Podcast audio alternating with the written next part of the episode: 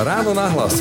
Ranný podcast z pravodajského portálu Aktuality.sk Treba hľadať nejaké umiernené upokojovanie, dodávanie nádeje. Vidíme presný opak vidíme nálepkovanie a dokonca to, čo by pomohlo tej diskusii, to značí na stôl, že si položíme viacero možných názorov, tak tomu vlastne nedochádza, pretože už pri prvom vyslovení nesúhlasu alebo pochybnosti, tak následuje okamžite veľmi tvrdá reakcia s vyhrocovaním situácie. Dokonca také tie reči o tom, že kto pôjde kopať hroby a jak je to celé vlastne ako keby sabotáž, to sú mimoriadne neprofesionálne slova, ktoré nakoniec tú situáciu naozaj výrazne zhoršujú.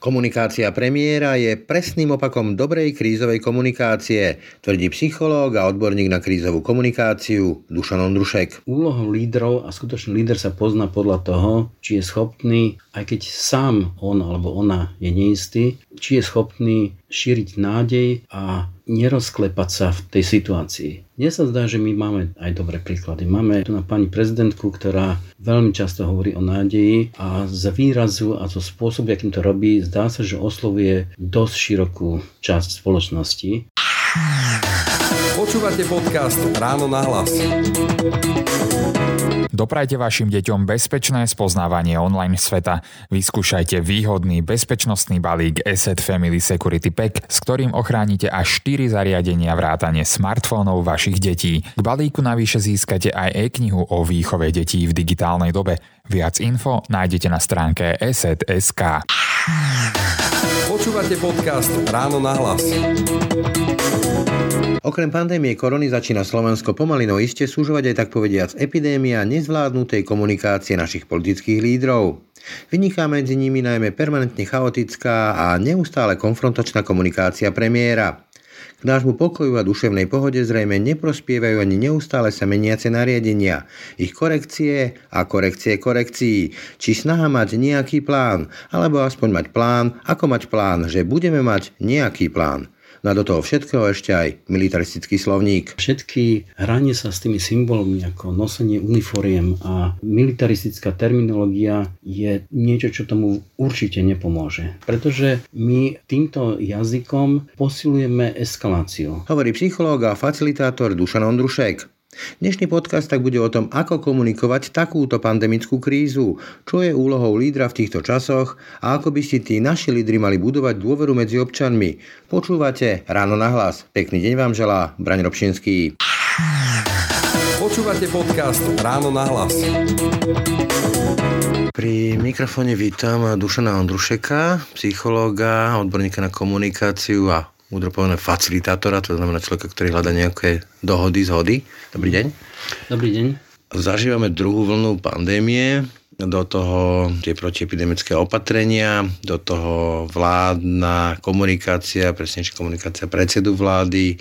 Spoločnosť začína pripomínať taký tlakový hrniec, taký papiňak. Vidieť to na tých ľuďoch, že to v podstate v nich vrie. Ako by ste vy teda popísali stav tej spoločnosti a ako by podľa vás sa dal znižiť ten tlak? My sme svedkami druhej vlastne vlny takéto krízovej situácie a my vieme, že tá pandemická kríza, ako aj iné krízy, väčšinou odhaluje to najhoršie a to najlepšie vlastne, čo je v ľuďoch. V tej prvej fáze zdá sa, že odhalilo to no najlepšie, že ľudia boli schopní šieť rúška, podporovať sa, boli pravidelné potlesky na balkónoch a podobné prejavy solidarity a podpory. A keď to už trvá moc dlho, a keď je to veľmi silné a ľudia nevidia ten koniec, nevidíme to svetielko na konci tunela, tak e, naopak to produkuje frustráciu, zúrivosť, sklamanie a hľadanie nejakého hromozvodu, na ktorý možné zvaliť a obratiť vlastne svoju naštvanosť a svoju nespokojnosť. A tam ľudia moc nevyberajú, proste kto sa ocitne ako možný pôvodca toho hnevu, tak na toho proste sa to smeruje. Tak e, tá pandémia je vlastne neviditeľný nepriateľ a de facto sa dá povedať, že tým nepriateľom môže byť ktokoľvek z nás. Uh-huh. Ako nositeľ, no povedzme, toho vírusu. Na druhej strane ale vidíme aj, že práve z toho nekonečna v úvodzovkách ľudia prestávajú rešpektovať akékoľvek nariadenia. Nechce sa im, alebo neveria tomu, alebo ako to máme čítať, že vlastne naozaj také tie základné veci ako ruky, rúška, odstup, aj to už začína byť oslabované, povedzme si tie rúška ako mučenie. Je to nejaká revolta, alebo je to prejav frustrácie, alebo ako to má čítať? V tej podobe revolty sa to netýka vlastne väčšiny ľudí. Stále je to tak, že je dosť veľká skupina ľudí, ktorí sú veľmi disciplinovaní, veľmi trpia, tiež sebe hromadia hnev, ale nejakým spôsobom to nepremietajú do tej nespokojnosti, ktorá by sa prejavila porušovaním vlastne tých pravidiel a nerešpektovaním. A potom je tam nejaká skupina, ktorá od začiatku to vnímala tak, že za to musí byť niekto zodpovedný a nie ja, ktorí majú tendenciu od začiatku sa stavať k tomu tak, že nebudem to rešpektovať a budem dávať najavo tou neposlušnosťou, tým otvoreným ukazovaním toho, že ja si nevážim vaše vlastne príkazy, to, čo sa mi nepáči. A veľká časť toho je pochopiteľná. To nie je tak, že by to bolo e, nejaké rebelantské alebo zámerné, deštruktívne správanie. Veľká časť toho sa dá porozumieť, pretože naozaj, keď to trvá dlho a keď my nemáme ten záchytný bod, tak e, tam prirodzený spôsob vybíjania hnevu a hľadania si nejakého záchytného bodu je toto. Hnev je častokrát prezlečený strach. Nie je to, povedzme, aj taká tá revolta voči rúškam, to je takéto obľúbené, ako si snahou o kontrolu, že tak sa veľmi bojím, že tu zúri nejaký neviditeľný vírus a toto mi dáva aspoň nejaký pocit kontroly, keď sa hnevám, keď akože ukazujem demonstratívne, že ja sa nebojím, ja si to rúško nedám, že ako by som chcel takto opanovať ten strach? Asi áno, ale ja tam vidím ešte aj iný typ revolty alebo nespokojnosti, ktorý je takže ja mám kontrol nad situáciou. Ja nie som ten, ktorý si nechá diktovať od niekoho iného, čo mám robiť. Ja nebudem dieťa v škôlke, ja budem ten, ktorý je ten konečný kontrolor toho, čo môžem a čo nemôžem. Na druhej strane ľudí môže frustrovať hnevať, povedzme, aj to neustále a ústavičné permanentné menenie toho, čo sa môže, čo sa nemôže, čo sa bude robiť, čo sa nebude robiť, kedy sa čo otvorí, kedy sa čo zatvorí aj s takouto konfrontačnou linkou, že kto za to môže a kto je ten udrosráč, alebo aktuálne vidíme povedzme, že spor premiér versus minister hospodárstva.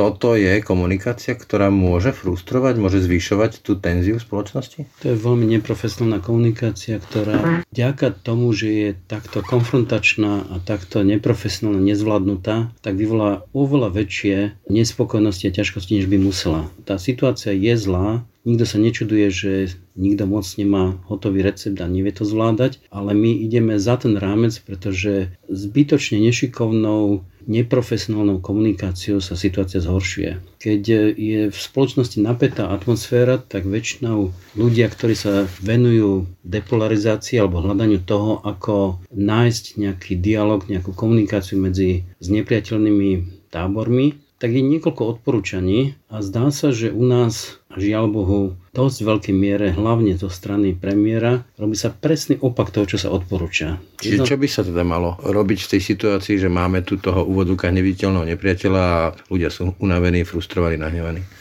To, čo sa odporúča veľmi často je, že v takejto situácii netreba používať expresné výrazy, emočne zafarbené opisy, konfrontačné proste tvrdenia, pretože tie sú výbušnou iskrou, tie iba zosilňujú proste akýkoľvek prejav. Takejto situácii netreba hľadať nepriateľa, strašiaka, na ktorého zavesíme tú celú vlastne vinu, lebo nikto z nás nevie povedať, čo všetko to spôsobuje. To je veľmi komplexná situácia, čiže skôr treba hľadať nejaké umiernené upokojovanie, dodávanie nádeje, kľudný výraz. Vidíme presný opak, žiaľ Bohu, vidíme nálepkovanie, vidíme označkovanie proste ľudí, ktorí spochybňujú čokoľvek a dokonca to, čo by pomohlo tej diskusii, to značí na stôl, že si položíme viacero možných názorov, tak tomu vlastne nedochádza, pretože už pri prvom vyslovení nesúhlasu alebo pochybnosti, tak následuje okamžite veľmi tvrdá reakcia s vyhrocovaním situácie. Dokonca také tie reči o tom, že kto pôjde kopať hroby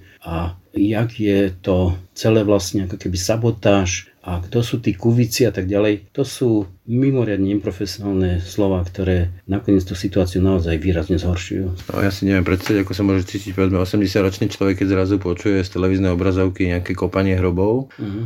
To asi neprospieva tej psychické pohode. Nie, no ja som mal kolegu Američana, ktorý bol na Slovensku dávno kedysi a ubytovali v hoteli, kde proste mal výhľad na cintorín, tak už ten pocit proste bol taký, že si požiadal, aby ho dali inú izbu. Proste čas ľudí to priame pripomínanie neznáša a to teraz nepotrebujeme. My potrebujeme jednak prijať situáciu, ktorá je zlá, nepríjemná a vidíme, že sú krajiny, ktoré to nejakým spôsobom znášajú lepšie. A aké máte vysvetlenie, prečo to povedzme, že premiér robí? Nie je to tiež o tom, že má pochybnosti, cíti sa pod tlakom, má strach aj on?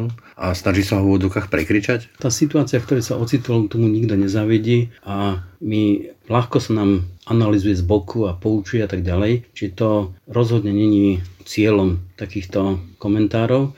Je pravda, že to, čo vlastne robí, tak vyzerá, robí z obrovskej neistoty, z toho, že naozaj sám si nevie dať vlastne rady, tiež nemá recept tak ako nikto vlastne. Možno by oveľa viac pomohlo v nejakom momente proste povedať, že neviem. A my vidíme, že ľudia, ktorí pracujú s informáciami, ktorí sú zvyknutí na to, že vždycky tá pravda vzniká konfrontáciou rôznorodých názorov a nie je konečná, nie je nemenná, tak tí sú zvyknutí na to, že, že je tam aj nejaká opozícia, že niekto nastolí nejaký iný názor. Ľudia, ktorí na to nie sú zvyknutí, napríklad nemajú ten vedecký background, kde to je bežná súťaž, každodenná súčasť života, tak nevedia s tým fungovať a niekedy majú tendenciu proste presadzovať to, ako keby tá pravda bola binárna, ako keby to bolo len čierne a biele a nič medzi tým. A to tak nie je. Či boja sa pochybnosti. Hej. Keď človek dozrieva, tak vlastne vie žiť aj s tým, že niektoré veci hneď nemáme to riešenie a to nie je znak slabosti a vedia s tým fungovať tak, že si okolo seba zoskupia ľudí, ktorí ponúkajú nejaké riešenia, neostanú tí koneční zodpovední, neostanú tí, ktorí by mali mať na všetko vlastne tú najsprávnejšiu odpoveď. Minulý týždeň, keď bola pripomienka 17. novembra, tak sme videli ten rastúci hnev.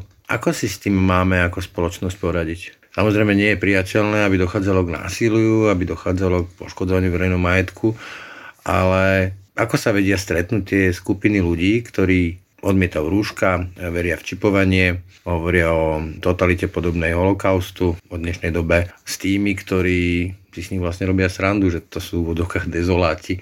To sú akoby dva vesmíry, ktoré sa nevedia stretnúť a pritom sme obyvateľi jednej tej istej spoločnosti. Tie vesmíry sa môžu stretnúť a neznamená to, že musia sa zhodnúť a že musia mierovo dobre vlastne fungovať. Ten najzákladnejší základ je, že sa snažíme vyhnúť fyzickému násiliu, a zbraniam, vtedy to vyrába tie obrovské ťažkosti. Čiže snahou v takýto type stretávania sa, konfrontácií, konfrontačnej debaty je nepripustiť násilie, nepripustiť priamu fyzickú konfrontáciu, ale dať šancu ľuďom povedať rôzne názory, dokonca aj kričať, dokonca aj nejakým spôsobom sa snažiť presadiť to, čo si myslia je v poriadku. My môžeme mať aj niektoré konfrontačné debaty a, a nakoniec oni môžu byť užitočné. Už 15 rokov vieme od koloreckých experimentov. Bola séria experimentov, ktorú ešte robil kedysi Cass Sunstein s ďalšími, kde oni verili, že keď dve znepriateľné skupiny necháme diskutovať, tak to je to, čo je vlastne to riešenie a keby si vyjasnili veci, tak to nám pomôže a zavolali v Amerike ľudí s jednoznačne opačnými názormi. V tomto prípade to boli ľudia z republikánskych a demokratických okresov a okolo veľkých stolov nechali skupiny 8 členné diskutovať. Na citlivé veci, v tom čase tam bolo registrované partnerstvo, nejaké kvóty na vysokých školách a v prácach a podobné témy. A po dvoch hodinách merali, či sa zmenili postoje, čo si ľudia myslia oproti tomu, čo si mysleli predtým. No a výsledok bol na zhrozenie výskumníkov, že tí ľudia boli oveľa viacej radikálnejší, oveľa viac utvrdení v tom, že majú pravdu niečo mali na začiatku. Takže výsledok tých debat skončil tým, že to vlastne iba ich viacej extrémizovalo a polarizovalo. Tak potom nad tým špekulovali, čo sa vlastne tam deje a prišli na to, že takáto diskusia, ktorá nie je regulovaná, ktorá nemá žiadne pravidlá, nakoniec vedie k tomu, že tá situácia sa zhoršuje. Čiže priame konfrontácie bez akýchkoľvek pravidel, to nie je normálna diskusia, to nie je to, čo by nám pomohlo. A naučili sa postupne, že ak ma to má pomôcť, tak je dobre, keď tam je niekto, kto sa stará o ten proces, nejaký moderátor, ktorý proste zastavuje tých ľudí občas a pýta si ich, prosím toto, čo hovoríte, to je váš dojem, alebo je to fakt, ktorý vychádza z nejakého údaju. A kde bol ten údaj a toto, čo teraz hovoríte, nakoľko to je objektivizované a nakoľko to je váš pocit. A takáto jednoduchá intervencia, lenže rozlišujeme fakty a dojmy, už pomôže. Takisto intervencia, že prosím vás, ozvite sa tí, ktorí ste nemali šancu hovoriť, lebo sa tu stále ozývajú iba dva hlasy a chceme počuť viacerých, lebo niektorí sa vôbec nedostali ešte k slovu. Že takáto intervencia takisto vedie k tomu, že nakoniec tí ľudia môžu hovoriť oveľa produktívnejšie. Čiže nedá sa povedať, že diskusia je celá na nič, neriadená, nekonštruktívna diskusia celá na nič. Ako ale moderovať tú atmosféru a hlasy tých, ktorí sa dnes cítia predovšetkým bezmocní. Možno celé roky boli bezmocní, ale teraz naozaj hrozba straty práce, alebo o ňu prišli. Hrozba straty strechy nad hlavou, alebo oni prichádzajú. A tej permanentnej neistoty, my nevieme, my dva, čo tu sedíme, čo bude o mesiac, u nich to môže byť existenciálne ten mesiac. A to je obrovský pocit bezmocnosti, strachu a z toho potom hnevu. Ako toto moderovať v spoločnosti? No taká diskusia takto masového rozsahu sa nedá vyriešiť jedným zásahom alebo jedným náražovanou nejakou situáciou. Vlastne aký odkaz im sprostredkovať, povedzme tí, ktorí to majú v rukách, v úvodovkách? Ten odkaz je nejaká sila pokoja, nejaké rozprávanie viacej o budúcnosti, než o tom, čo vlastne sme mali za sebou. Sústredovanie sa na to, že niečo je možné robiť, že môžeme ostať naďalej aktívni, že nie sme celkom vydaní na pospas nejakej neznámej hrozbe.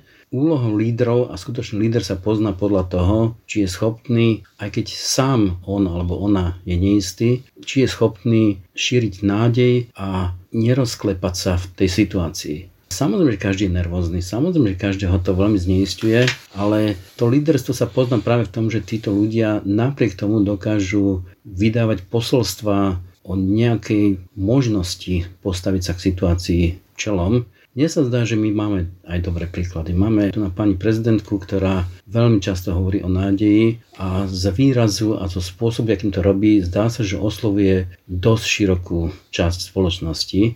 A samozrejme, že neosloví nikdy všetkých, že to sa proste nedá, ale tento postoj pomáha oveľa viacej. Ja som sa díval na niektorých z týchto lídrov súčasného sveta, ako sa vypredajú s pandémiou a tie krajiny, ktoré sú na tom relatívne dobré, z rôznych dôvodov, napríklad Nový Zéland, ako je to ostrov, takže situácia je iná, tak je tam tá proste líderka úžasná, ktorá sa volá Jacinda Ardern. Sme skoro každý deň komunikuje, čo si dobre pamätám. Áno, ona, ona robí neustále vlastne komunikáciu, robí veľmi priamočiaru a úprimne sa niekedy teší, niekedy proste súciti, dáva veľa signálov takej tej vcítenia sa do situácií vlastne tých ľudí a toho, že je pripravená načúvať a nemá recepty, takisto ako všelikto iný nie, ale opakovane vlastne ďakuje tým ľuďom, ktorí môže poďakovať. Takže ja neviem, keď vyhrala voľby, tak povedal, že chcem poďakovať svojmu týmu, ktorý je zostavený z 5 miliónov obyvateľov a vlastne do svojho týmu zahrnula všetkých obyvateľov. Nikoho nevylučuje. Ale samozrejme, že sú tam proste ľudia, musia tam byť ľudia, ktorí sú hrozní, ktorí nedržia žiadne pravidlá, ale v tom vonkajšom prejave je tá možnosť tej otvornej spolupráce a načúvania. Keď aj iné nie, tak toho načúvania. Čiže menej povedzme takého mačistického prístupu, že buď ja alebo nusoba, teda že beriem to ako nejaký vojnový konflikt, lebo teraz to je moderná terminológia u nás, hovoriť o tom ako vojne, vylodení, SMP, Normandii, vojnovom stave, mobilizácii. Na jednej strane to môže znieť dobre, na druhej strane aj vo mne to vyvoláva také obavy, lebo vojna vyvoláva obavy. Odkedy začalo sa rozprávať v pandémii o metaforách militaristických a vojny a tak ďalej a prirovnávať to k vojnovému konfliktu, tak všetci konfliktológovia upozorňovali, že to je veľmi hlúpy nápad, že to nemá proste tieto aspekty a my nemáme vlastne tu na dve strany. To je oveľa komplexnejšia záležitosť a všetky hranie sa s tými symbolmi ako nosenie uniforiem a militaristická terminológia je niečo, čo tomu určite nepomôže. Prečo?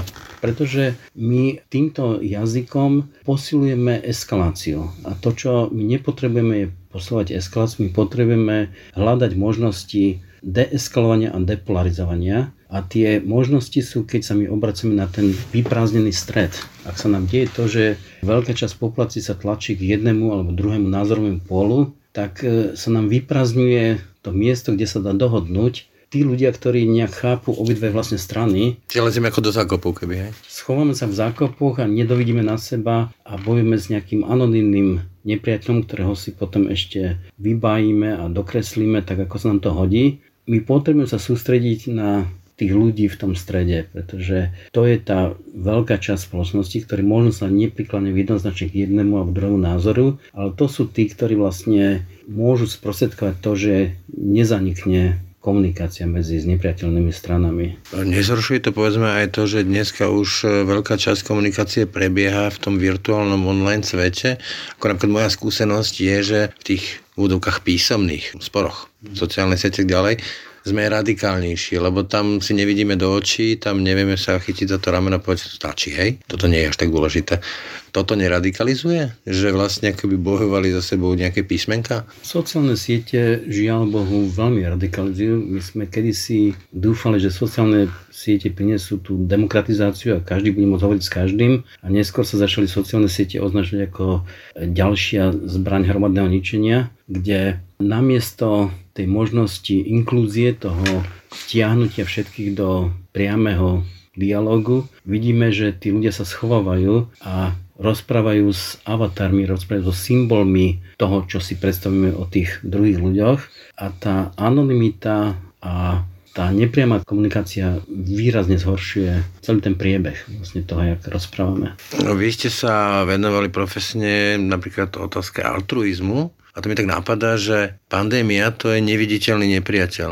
A takýto neviditeľný nepriateľ neoslabuje v nás ten prirodzený altruizmus, tú prirodzenú empatiu, že sme si blížni, poviem to takto kresťansky, lebo aj ten blížny môže byť ten nositeľ smrtiaceho vírusu neničí takýto neviditeľný nepriateľ v forme pandémie práve to, čo je v nás najľudskejšie, teda ten altruizmus a empatiu? Ja vidím obrovské množstva altruistického konania ktoré sú schované za múrmi nemocníc, za múrmi inštitúcií, ktoré nevidíme tak jasne, pretože ľudia sú poschovaní v domácnostiach a v inštitúciách, ale dneska altruizmus sa deje práve v tých nemocniciach, kde lekári, sestričky a ďalší pracovníci sa obetujú pre tých ľudí.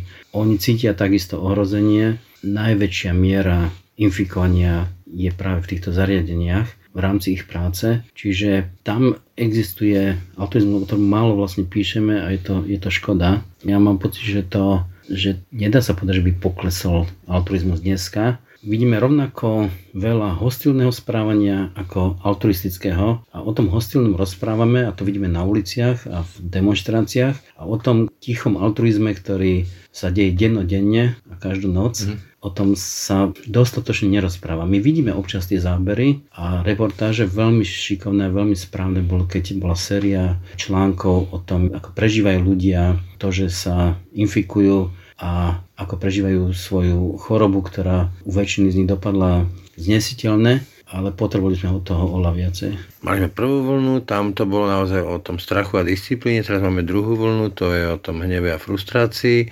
Už je niekde na horizonte tretia, alebo kedy čo bude nejaká štvrtá. Dokedy vieme ako spoločnosť nejak civilizovane zvládať takéto vlny, s ktorými sme nemali skúsenosť, ktoré nás zásadne menia náš spôsob života.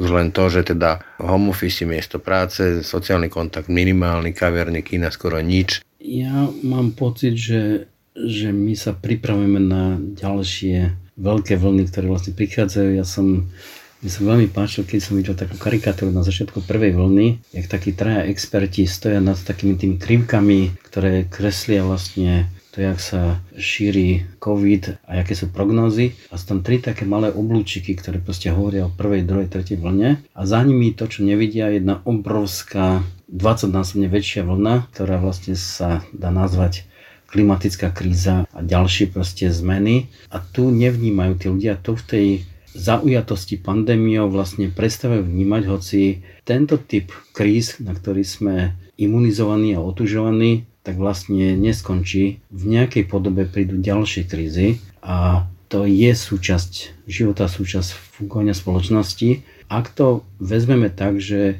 sa dneska imunizujeme a pripravujeme na to, ako fungovať v takých krízach, tak to by bolo možné východisko.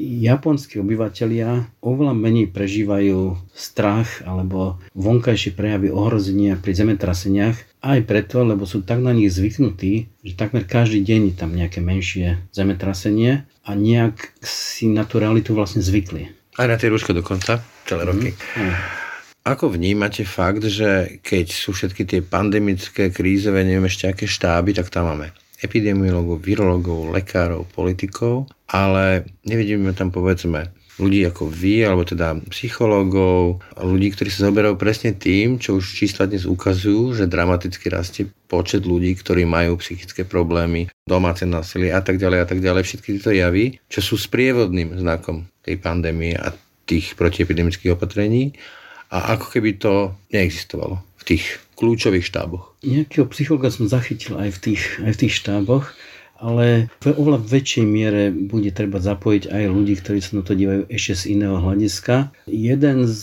zo zjednodušení, ktoré nám komplikujú situáciu, také tie simplifikácie, je, je stavať to ako dichotomický problém, že je to problém epidemiologický alebo ekonomický. Na to není tak vlastne. My všetci vieme, že jedno podmienuje druhé a nedá sa to vlastne takto postaviť a rozprávať o tom, že kto má mať prednosť a jaký pohľad, no tie komplexné pohľady, kde máme aj matematikov, aj etnologov, aj ľudí, ktorí vedia na to ísť úplne ešte ináč, to poskladanie tých rôznych pohľadov nám dáva presnejší, komplexnejší obraz. Ak my vytrhneme jeden aspekt, tak síce vyriešime jeden aspekt, ale si privodíme si proste ďalší. Takéto ten pocit, že nám nejaká zázračná metóda všetko vyrieši, že proste budeme niekoľko mesiacov tvrdiť, že jedine plošné testovanie, potom budeme hovoriť, že jedine takéto niečo, no to jedno nejde bez druhého. To plošné testovanie nemá význam bez dodatočného trasovania. Trasovanie nemá význam bez dodatočných zásahov do ekonomiky tie ďalšie kompenzačné proste opatrenia by nemali význam, pokiaľ my neposilníme